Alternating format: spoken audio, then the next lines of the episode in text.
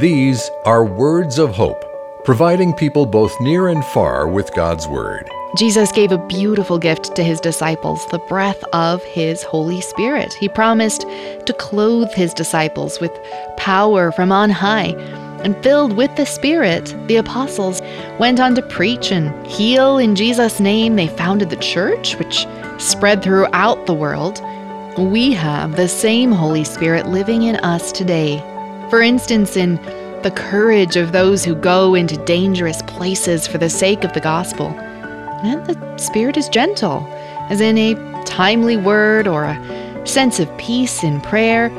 I wonder, what could be possible if we realized the full potential of this gift? Receive our free Words of Hope daily devotional email at woh.org/radio.